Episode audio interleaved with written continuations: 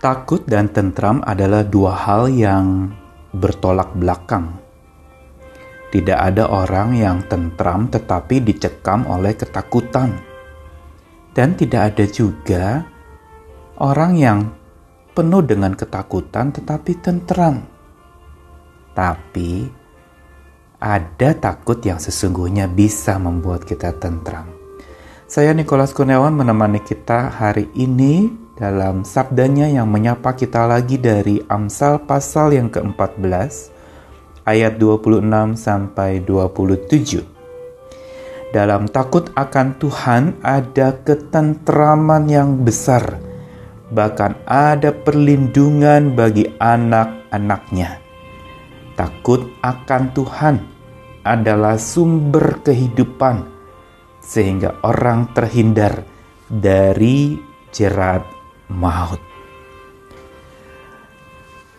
Bertolak belakang dengan apa yang tadi saya katakan bahwa tentram dan takut adalah dua hal yang berlawanan, maka sabda Tuhan hari ini dari Amsal mau mengatakan justru ada takut yang memberikan ketentraman yang besar, yaitu takut akan Tuhan.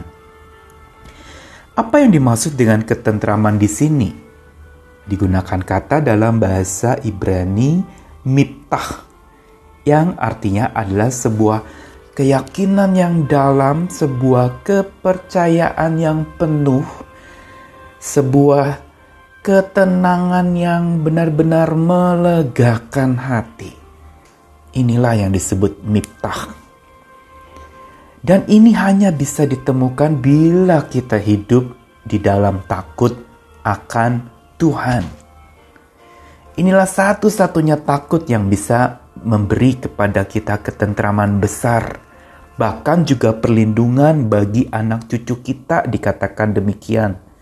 Bahkan itu bisa menjadi sumber kehidupan yang membuat kita terhindar dari jerat maut. Kuncinya adalah takut akan Tuhan. Lalu apa artinya takut akan Tuhan? Takut akan Tuhan di sini bukan sebuah takut kepada penghakiman atau takut kepada neraka atau takut Tuhan marah atau takut di mana kita akan memperoleh sebuah ganjaran dari apa yang kita lakukan. Tapi takut akan Tuhan ini lebih kepada takut pada sosok pribadi Tuhan itu. Yaitu sebuah sikap yang betul-betul tengadah kepadanya, sikap hormat yang dalam, menghormati Tuhan, sehingga hidup kita, tutur kata kita, pikiran kita, kita taklukkan dalam rangka kita tengadah kepada Tuhan. Karena kita menghormati Tuhan, maka kita hati-hati dengan apa yang kita katakan karena kita menghormati Tuhan dan tengadah kepada Tuhan, maka kita nggak sembarangan dengan hidup kita. Dengan pola hidup, dengan pola pikir, atau pola-pola yang lain dalam hidup kita. Yang kedua, makna takut akan Tuhan bukan saja selalu tengadah kepada Tuhan. Tapi yang kedua adalah tetap memperhitungkan bahwa Tuhan selalu hadir. Dia mengawasi, dia memperhatikan, dia bersama dengan kita, melihat apa yang kita kerjakan, mengetahui apa yang kita katakan. Bahkan, Dia juga sangat memahami akan kondisi kita. Dan kalau kita tetap memperhitungkan Tuhan selalu ada di sisi kita, di sinilah takut akan Tuhan itu bertumbuh. Dia memperhatikan, mengawasi kita.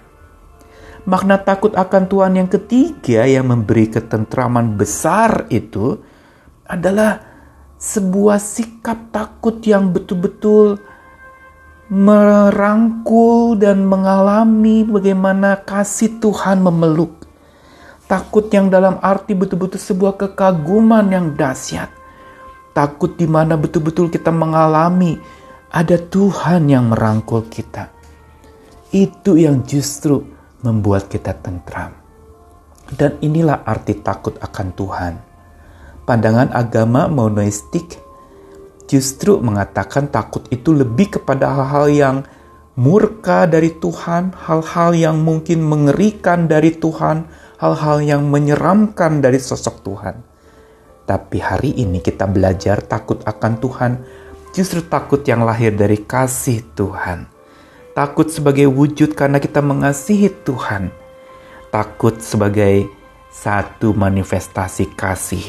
Karena di dalam kasih tidak ada ketakutan dan takut akan Tuhan justru itu menjadi bukti kasih kita kepadanya. Mari kita belajar hari ini sebelum melakukan apa pun juga atau ketika kita melakukan apa pun juga milikilah hati yang takut akan Tuhan. Karena itulah sumber ketentraman besar kita. Itulah kekuatan dan perlindungan kita yang menghindarkan kita dari jerat maut dan segala malapetaka. Tuhan mengasihi kita, karena itu di dalam kasihnya tidak ada ketakutan kepada apa pun juga. Tapi karena kasihnya, kita justru takut hanya kepada Tuhan saja. Sehingga kita tidak takut kepada apa pun juga yang ada di dunia ini. Selamat pagi, selamat beraktivitas, selamat berjuang lagi. Tuhan mengasihi kita. Amin.